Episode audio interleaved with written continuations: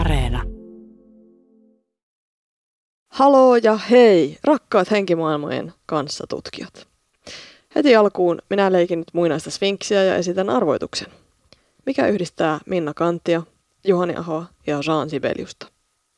Ja kas joku teistä vastasikin koputtelemalla näkymättömin sormin pöytääni. Kyllä, kaikki kolme ja moni muukin suomalainen silmäätekevä on aikanaan ollut utelias tuonpuoleisten henkien maailmoista. Minä olen Nadja Mikkonen ja toimin teidän varsin lihallisena oppaananne spiritualismin ja spiritismin pyörteissä. Tämä on Sielun tietotoimisto.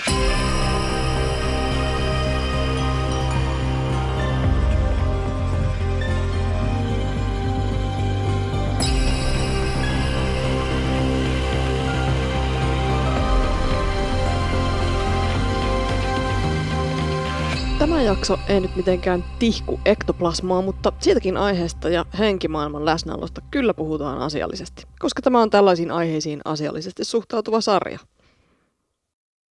Seansseissa oli aina tämä henkikabinetti, joka oli esimerkiksi jostakin laudasta rakennettu, semmoinen kaappi, joka oli verhottu sitten, jos oli verhot edessä, että saatiin suljettua, niin sieltä verhon lomasta saattoi pilkistää käsiä, esimerkiksi henkikäsiä.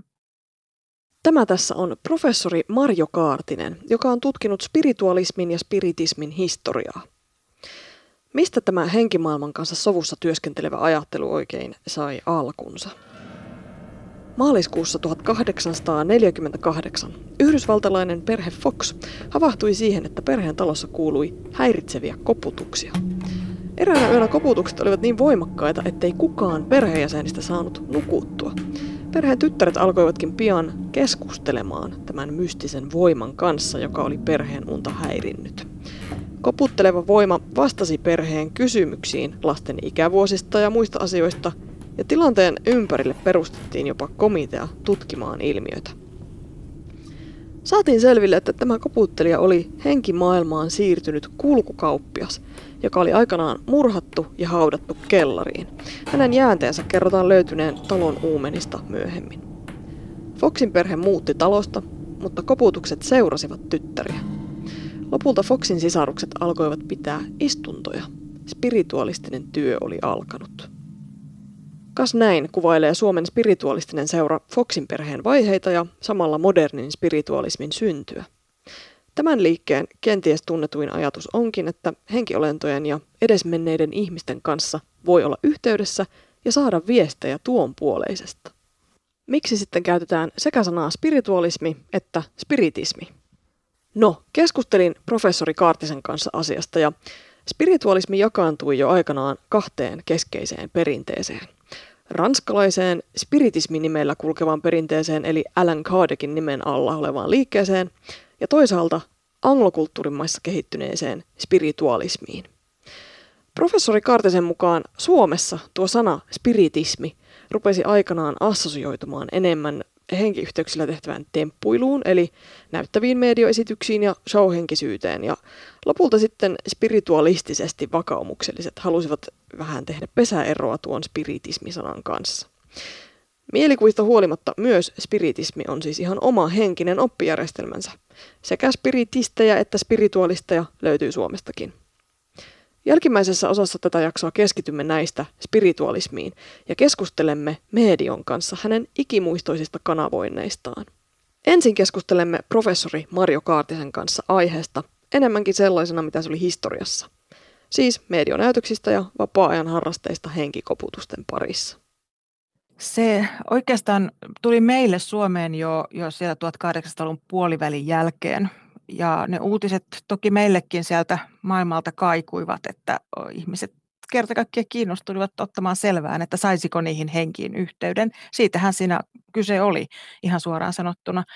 Ja se, että miksi se oli niin suosittua, niin kaikkein selkein selitys oli, että se oli kerta kaikkiaan niin kiehtovaa, jännittävää ja pelottavaakin. Ja sitten siellä oli niin hirveän monelle se kauhean tärkeä asia, eli saada se yhteys siihen omaan rakkaaseen kuolleeseen vainajaan. Että yhtäältä se on voinut olla ihan hupia, ihan viihdettä, iltojen istumista, kun ei ollut televisioita Eli istuttiin pöydän ympärille ja kokeiltiin, että lähtikö se pomppimaan se pöytä. Myöskin aika nopeasti tuli näitä tietoja näistä merkittävistä medioista myöskin meille, ja sanomalehtien kautta saatiin tietää yhä enemmän, ja totta kai yhä useampi halusi myöskin sit itse kokeilla, että olisiko minulla kykyjä tavoittaa tuon puoleinen, ja näitä mediakykyjä sitä kautta löytyi. Sitten ne, jotka onnistuivat saamaan näitä yhteyksiä niihin henkiin, niin saivat yleisöä, ja toiminta kasvoi, ja heistä tuli yhtäkkiä ammattilaisia medioina, ja sitten mediot tietysti kehittyivät. Spiritualistit sanoivat, että heidän taitonsa ottaa yhteys tuon puoleiseen kehittyi.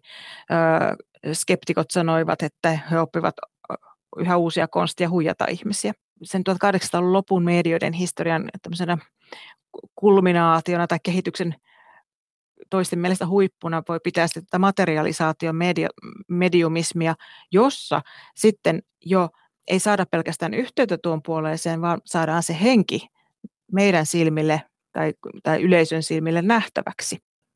1800-luvun loppua, 1900-luvun alku on käsittääkseni luonnehdittu Suomessa ainakin tällaiseksi spiritismin ja spiritualismin kulta-ajaksi, ainakin siinä mielessä, että se löi läpi tällaisessa valtamediassa oikeastaan ja julkisuudessa. Kuinka suopeasti tuon ajan lehdistö ja tällaiset julkiset tahot suhtautuivat tähän ilmiöön? Oltiinko siitä aidosti kiinnostuneita sillä lailla, että se olisi mahdollista ottaa yhteyttä henkimaailmaan? Kyllä siitä oltiin aidosti kiinnostuneita. Ihan tosissaan. Ja meillähän on myöskin Suomessa oli sitten 1907 perustettiin meillä tämän psyykkisen tutkimuksen seura. Ja näiden seurojen tarkoitus on, hehän oli yleensä vakaumuksellisia spiritualisteja, niiden seurojen jäsenet. Niin niiden tarkoitushan oli tieteellisesti tehdä tutkimusta näistä ilmiöistä. Ja he oli yliopistojen professoreita ja muita tällaisia pitkällekin koulutettuja ihmisiä, joilla oli ihan siis asemaa sanoa asioista. Ja totta kai heidän joukossa oli myöskin skeptikkoja, mutta paljon oli vakaumuksellisia spiritualisteja, jotka halusivat näitä asiaa selvittää. Lehdistössä sitten tietysti ehkä voittopuolisesti asenne oli hivenen sellainen pikkasen naureskelevakin ja joskus rankastikin naureskeleva. Ehkä semmoinen niin kuin suurin osa tästä lehdistökeskustelusta oli sellaista aika neutraalia ja ehkä enemmän raportoimaan tyytyvää kuin se, että olisivat lähteneet tekemään sitä automaattisesti johtopäätöksiä. Voidaanko puhua ihan sellaisesta todella valtavirtailmiöstä tai vähintään siitä, että suurin piirtein jokainen suomalainen on tiennyt jotain spiritismistä tai kuinka vahvaa se on ollut se tunnettuus?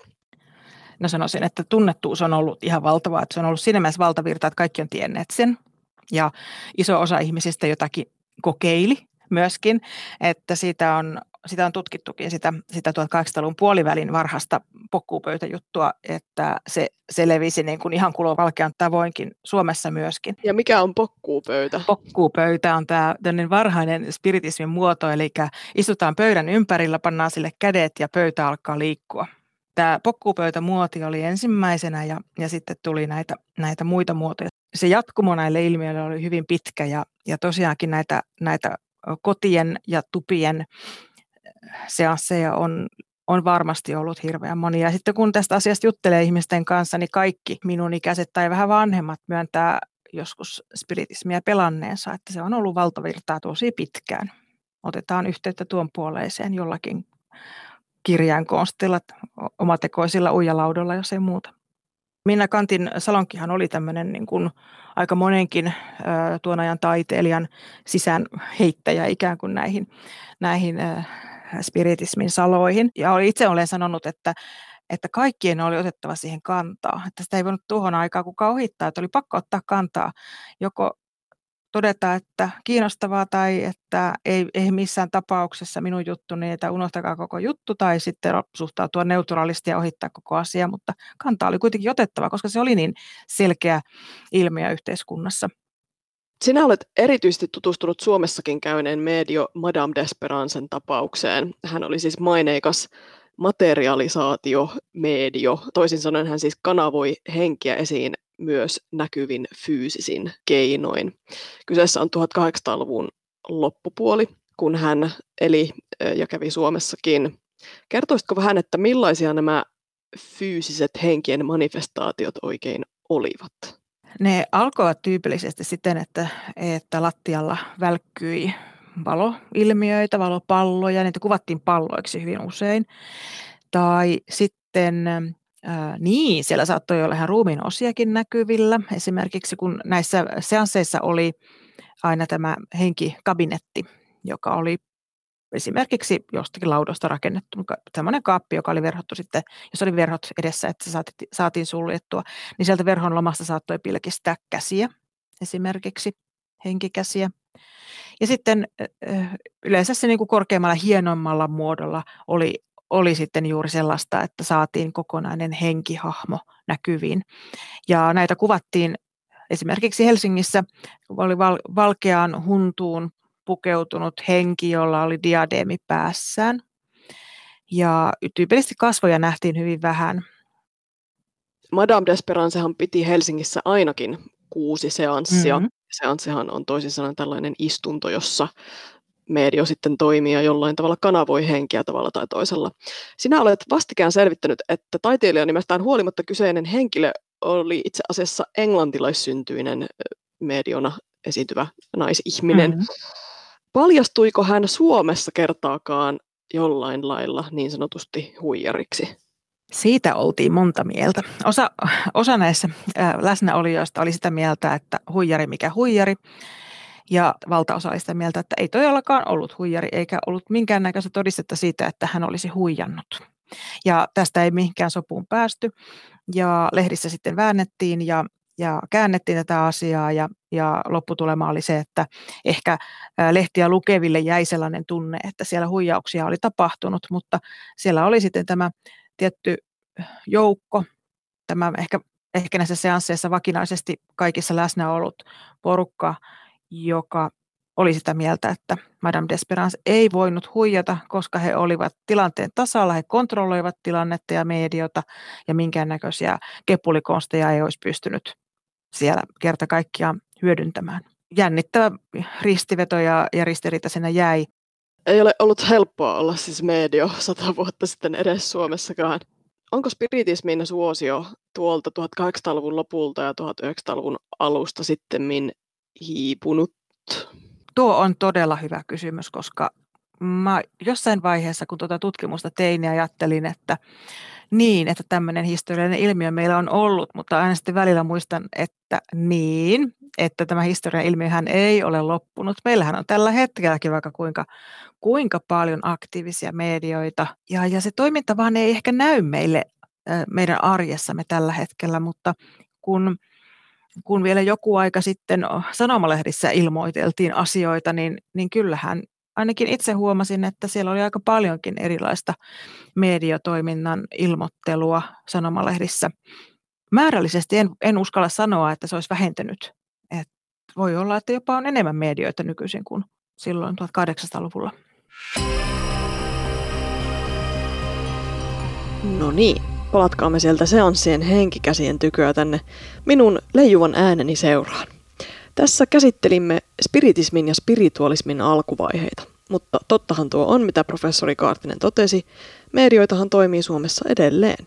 Seuraavaksi siirrytäänkin puhumaan vähän vakaumuksellisemmasta toiminnasta, mutta käsitellään edelleen myös henkien kanssa keskustelemista.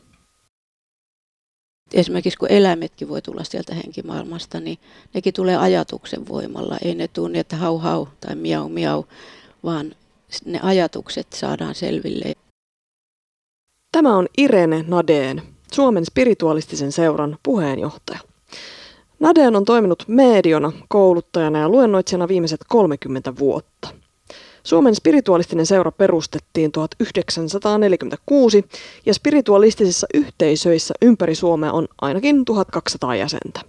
Nadén korostaa, että spiritualismi on elämänkatsomus ja johtolanka onkin jo nimessä. Spiritual tarkoittaa suomeksi henkistä. Nadén kertoi, ettei se henkimaailmaan yhteydenpito ole mikään vaatimus tässä katsomuksessa. Henkien olemassaolo tulee esiin ilman medioitakin esimerkiksi siinä, että spiritualistit ajattelevat sielun jatkavan elämää kuoleman jälkeen. Nadén henkilökohtaisesti uskoo myös jälleen syntymiseen. Joissakin maissa spiritualisteilla on omia kirkkoja ja Jumalan palveluksiakin. Spiritualistiseen filosofiaan kuuluu lisäksi muun muassa kaiken yläpuolella oleva Jumala, ihmisen vastuu omista teoistaan ja ikuinen sielun kehityksen tie. Ja nyt läks Irene Nadénin johdolla kuulemaan hänen kokemuksistaan. Kerro vähän tästä polustasi, että miten sinusta tuli medio ja spiritualisti, ja tuliko jompikumpi näistä ensin? No kyllä se medio varmasti tuli ensin, koska mä en vielä tiennyt mitään semmoisesta kuin spiritualismi. Et mä oon ihan pienestä pitäen ollut tämmöinen vähän erilainen nuori. Mutta en mä tiennyt sitä, että mä oon erilainen. Et meillä oli kotona sitten isä ja äitikin vähän tämmöisiä herkkiä ja vasta sitten myöhemmin koulussa rupesi valkenemaan, ettei kaikki ajattelekaan samalla eikä tiedä samoja asioita. Isän kanssa esimerkiksi kun ulkona käytiin, niin katsottiin vaikka puitten auroja ja semmoisia. Äiti näki semmoisia unia, että hän puhui yöllä ne unet ääneen ja sitten joku sai ne muistista kertoa aamulla, että mitä hän on nähnyt.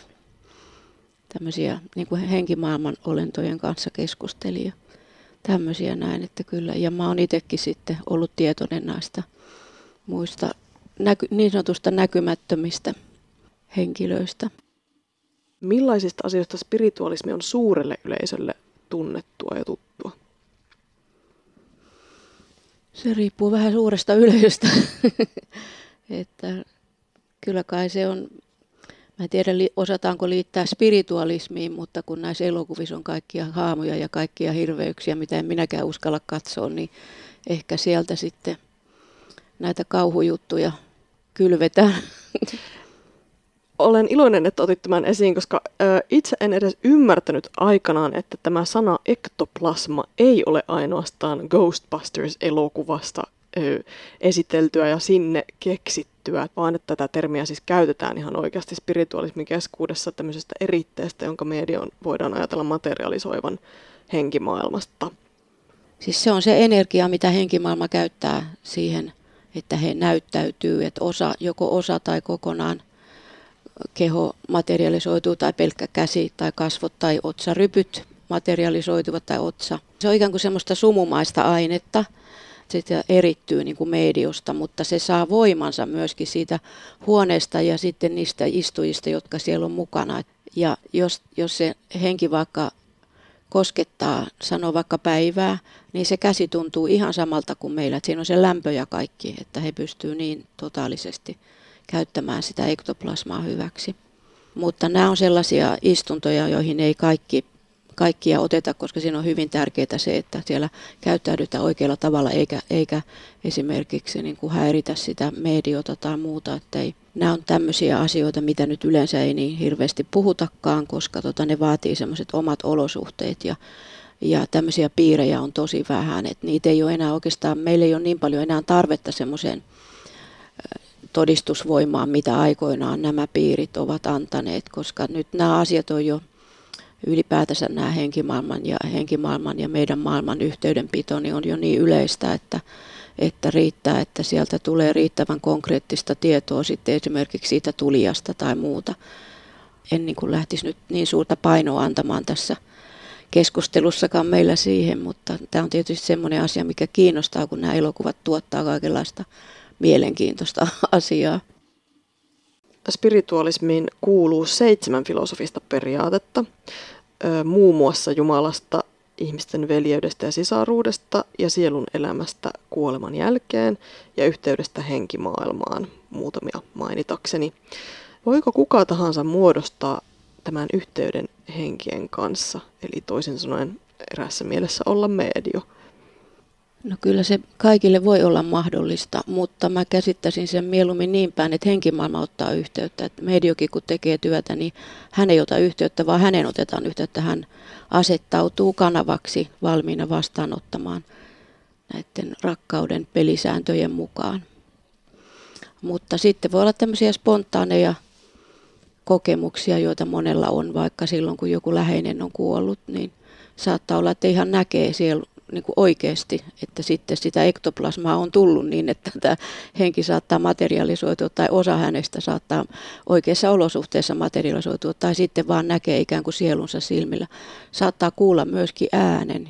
Se vaatii semmoisen tietynlaisen tilan joka on riittävän herkkä vastaanottamaan, mutta se myöskin riippuu siitä, että kuka siellä on tulossa. Et mä en kuitenkaan neuvoisi ihmisiä, että lähtevät niinku yrittämään tämmöisiä, jos ei ole ensin käynyt vähän kursseja tai saanut tietoa näistä asioista, koska se on näkymätön maailma, täytyy osata toimia oikein. Voiko henkimaailmassa olla pahan suopia henkiä, jotka sitten haluavat ottaa yhteyttä? No kaikkihan me siirrytään sinne henkimaailmaan jossain vaiheessa, että ollaanko me hyvän suopia vai pahan suopia, se on meistä kiinni. Mutta siellä on tietyt omat lainalaisuudet ja mediot yleensä sitten tekevät semmoiset omat sääntönsä myös sen oman auttajakunnan kanssa. Että sieltä tullaan vaan rakkauden asiolla tai tukemaan jossain elämänvaiheessa, lohduttamaan. Ihmisiä on peloteltu tällä aiheella just näissä elokuvissa, että sen pelon haluaisin pois, koska pelkohan on rakkauden vastakohta ja me nimenomaan ollaan niitä rakkauden energioilla liikkeellä. Tämä voi olla vähän vulgaari kysymys, mutta voiko halutessaan tulla ikään kuin kummittelemaan toispuoleisesta maailmasta? No kyllä tämmöisiäkin on kuultu muuallakin kuin niissä filmeissä. Tämä on yksi syy, miksi toivon, että ihmiset ei lähde niin kuin itsekseen näitä asioita. Että kun jos se ajatus on, että kuka vaan saa tulla, kunhan vaan, katsotaan kuka tulee ja vähän niin kuin ajatuksena, että kiva olisi vähän tässä pelätäkin, niin niistä ikään kuin antaa ruokaa ja semmoista energiaravintoa tämmöiselle hengelle, joka sitten saattaa tulla tosiaan pelottelemaan. Mulle ei ole koskaan tapahtunut mitään tämmöistä inhottavaa. Mä en myöskään niin kuin lajittele sitä, että kuka tulee istuntoon, koska mä tiedän, että jokaisella on joku rakas siellä henkimaailmassa. Ja mun tehtävä ei ole niin kuin arvostella niitä ihmisiä, vaan mun tehtävä on tuoda niille rakkautta, tuoda niille apua siihen omaan asiansa. Useasti se on vielä sitten näissä niin sanotussa normaaleissa istunnoissa, kun välitetään viestejä, niin siinä on hyvin vahvana, ainakin mun kohdalla, niin myös se parantava energia läsnä. Et hyvin semmoisia liikuttavia istuntoja useimmiten, joskus on kyllä tosi hauskaakin. Että kun henget ottavat esimerkiksi sinun yhteyttä ollessasi tai toimessasi mediona, niin millainen kokemus se on? Tuleeko se esimerkiksi jollakin tietyllä kielellä? No yleensähän tämä kommunikointi tapahtuu ajatuksen tasolla, että siinä ei tarvita kieltä, mutta joskus voi olla, että siellä sitten esimerkiksi mä voin kuulla kieltä ja mä sitten toistan sen niin hyvin kuin osaan, että mä oon islannin kieltä puhunut ja espanjan kieltäkin, mitä en periaatteessa niin kuin osaa. Että ja se on tullut ymmärrettävänä joo. Suustasi ulos tälle ihmiselle, joka kuuntelee. Kyllä. Mutta esimerkiksi kun eläimetkin voi tulla sieltä henkimaailmasta, niin nekin tulee ajatuksen voimalla. Ei ne tule niin, että hau hau tai miau miau, vaan ne ajatukset saadaan selville. Entisenä suurehkon akvaarion omistajana en oikein tiedä, miten suhtautua siihen ajatukseen, että joku kaloistani esimerkiksi palaisi ilmoittamaan minulle, että olenko kaltoin kohdellut heitä, mutta toivottavasti en.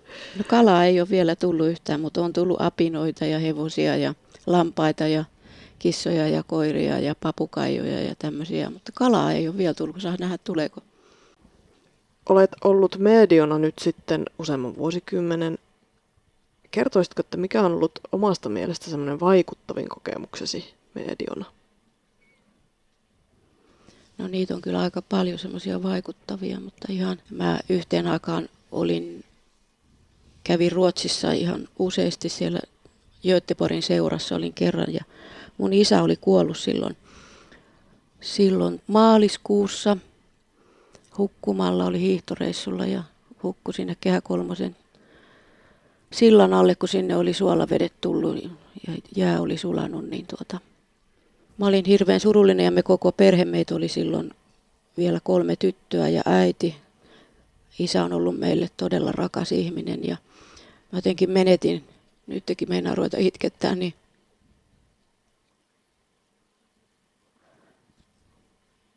mä oon ollut taiteellinen ja näin maalannut ja näin, ja multa meni kaikki semmoinen halu siinä vaiheessa sitten, ja mä tosiaan olin sitten, kuitenkin lähdin sitten sinne Göteborgiin vanhan tapani mukaan, ja Ja siinä ihan viimeisenä tuli yksityisistuntoon semmoinen yli 70-vuotias nainen. Ja hän oli menettänyt isänsä ja hän oli taiteilija, joka oli menettänyt kykynsä tai halunsa ja oli aivan lohduton, kun tuli siihen istuntoon. Ja mä pystyin häneen todellakin samaistumaan ja hänen isänsä tuli sieltä henkimaailmasta ja sitten tuli minunkin isä siihen, että siinä oli me 4. Ja mä sanoin tälle ihmiselle, tälle naiselle, että mä voin, että kun tämä on viimeinen istunto, niin voidaan vielä pitää parannushetki tässä alttarin edessä. Siellä oli semmoinen ihan alttari siellä Göteborgin seurassa. Ja kuinka ollakaan, siinä tuli hänen isä, minun isä. Ja sitten mä näin Jeesuksen. Mä ihan oikein omilla silmilläni näin Jeesuksen siinä alttarin edessä. Et se oli kyllä niin korkea energia. Aivan, me muututtiin me tytöt, jotka isämme surivat, niin ihan toisiksi ihmisiksi siinä hetkessä. Ja hän lähti sieltä sitten melkein juosten. Mä muistan, kun mä itsekseni mietin, että voi hyvänen aika, että toi nainen on saanut pitää isänsä johonkin 75-vuotiaaksi, että luulisi, että olisi onnellinen. Mutta sitten mä tajusin, että sehän on vielä suurempi suru, kun hän on niin kauan tuntenut sen isän ja rakastanut.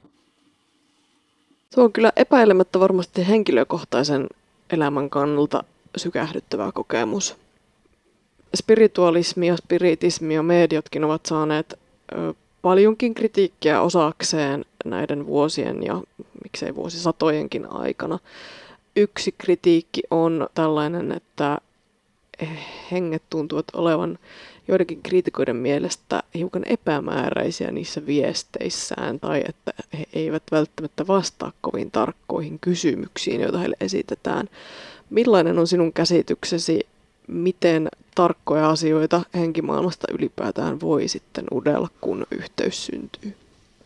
Henkimaailma ei elä meidän puolesta eikä tee päätöksiä meidän puolesta. Ne voi ohjata meitä näkemään erilaisia vaihtoehtoja. Mutta kyllä sieltä joskus voi tulla ihan selkeitäkin asioita, mutta ei se ole kuitenkaan semmoinen vastausautomaatti henkimaailma. Medio välittää sieltä henkimaailmasta, eikä me voida pakottaa, että hei nyt vastaa tähän, kuule ihan varmasti nyt tarkkaan. Missä on Sylvia tädin testamentti? Niin. Onko se piirongin takana vai aitassa? Joo, joskus voi tulla tähänkin ihan suora vastaus, mutta ei välttämättä. Joskus silläkin, että se Sylvia tädin testamentti on piilossa, niin silloin voi olla joku henkinen merkitys tälle ihmiselle, joka tämän asian kanssa ponnistelee. Että siellä voi olla suurempia kuvioita, mitä henkimaailma näkee, kuin mitä me näemme. Ja sitten vielä ne voi olla hyvin symbolisia myöskin nämä vastaukset. Mistä tunnistat itse, että kyseessä on viesti henkimaailmasta eikä esimerkiksi joku oma alitajunta, joka puhuu tai muu tällainen oma sisäinen ääni? Siinä on erilainen energia. Ja kun sitä työtä on tarpeeksi tehnyt, mulla tulee nyt mä itsekin huomasin, että ensi vuonna tulee 30 vuotta, kun mä oon tehnyt tätä ihan mediotyötä pelkästään, niin sitten oppii sitä omaa mieltä käsittelemään niin, että ne asiat sieltä putpahda esiin, ellei henkimaailma toivo, niin ne saattaa painaa jotakin muistinappulaa siellä, että nyt puhuppa tästä näin. Mutta ajan myötä sä opit tuntemaan sen, jos ei se heti ole selvää, että miltä tasolta tai mistä sitä ajatusta tulee. Oletko itse sitten kuinka paljon ajatellut omaa kuolemanjälkeistä elämää siinä suhteessa, että haluatko tai tiedätkö jo nyt, että haluat lähettää jotain viestejä sitten toispuoleisesta? En ole vielä harjoitellut henkimaailmassa olemista. Ihan varmaan tuun lähettää viestejä, se on ihan varma, jos mä löydän vaan sopivan median. Tai kenties ihan itsekin ilmestyn. No, täällä vain koputan saadakseni vielä puheenvuoron. On montakin asiaa, mitkä mielestäni tekevät spiritismin ja spiritualismin sangen mielenkiintoisiksi, mutta yksi niistä oli kyllä tieto siitä, että aikanaan aatetta olivat Suomessa levittämässä julkkikset. Henkilökohtaisesti odotan, että tunnetut henkilöt olisivat jälleen erilaisten esoteeristen suuntausten keulakuvina. Minä olen Nadja Mikkonen ja tämä oli Sielun tietotoimisto. Kiitos seurastanne ja voitte pokkuu pöytänne äärellä kuunnella sarjan muut jaksot Yle Areenasta.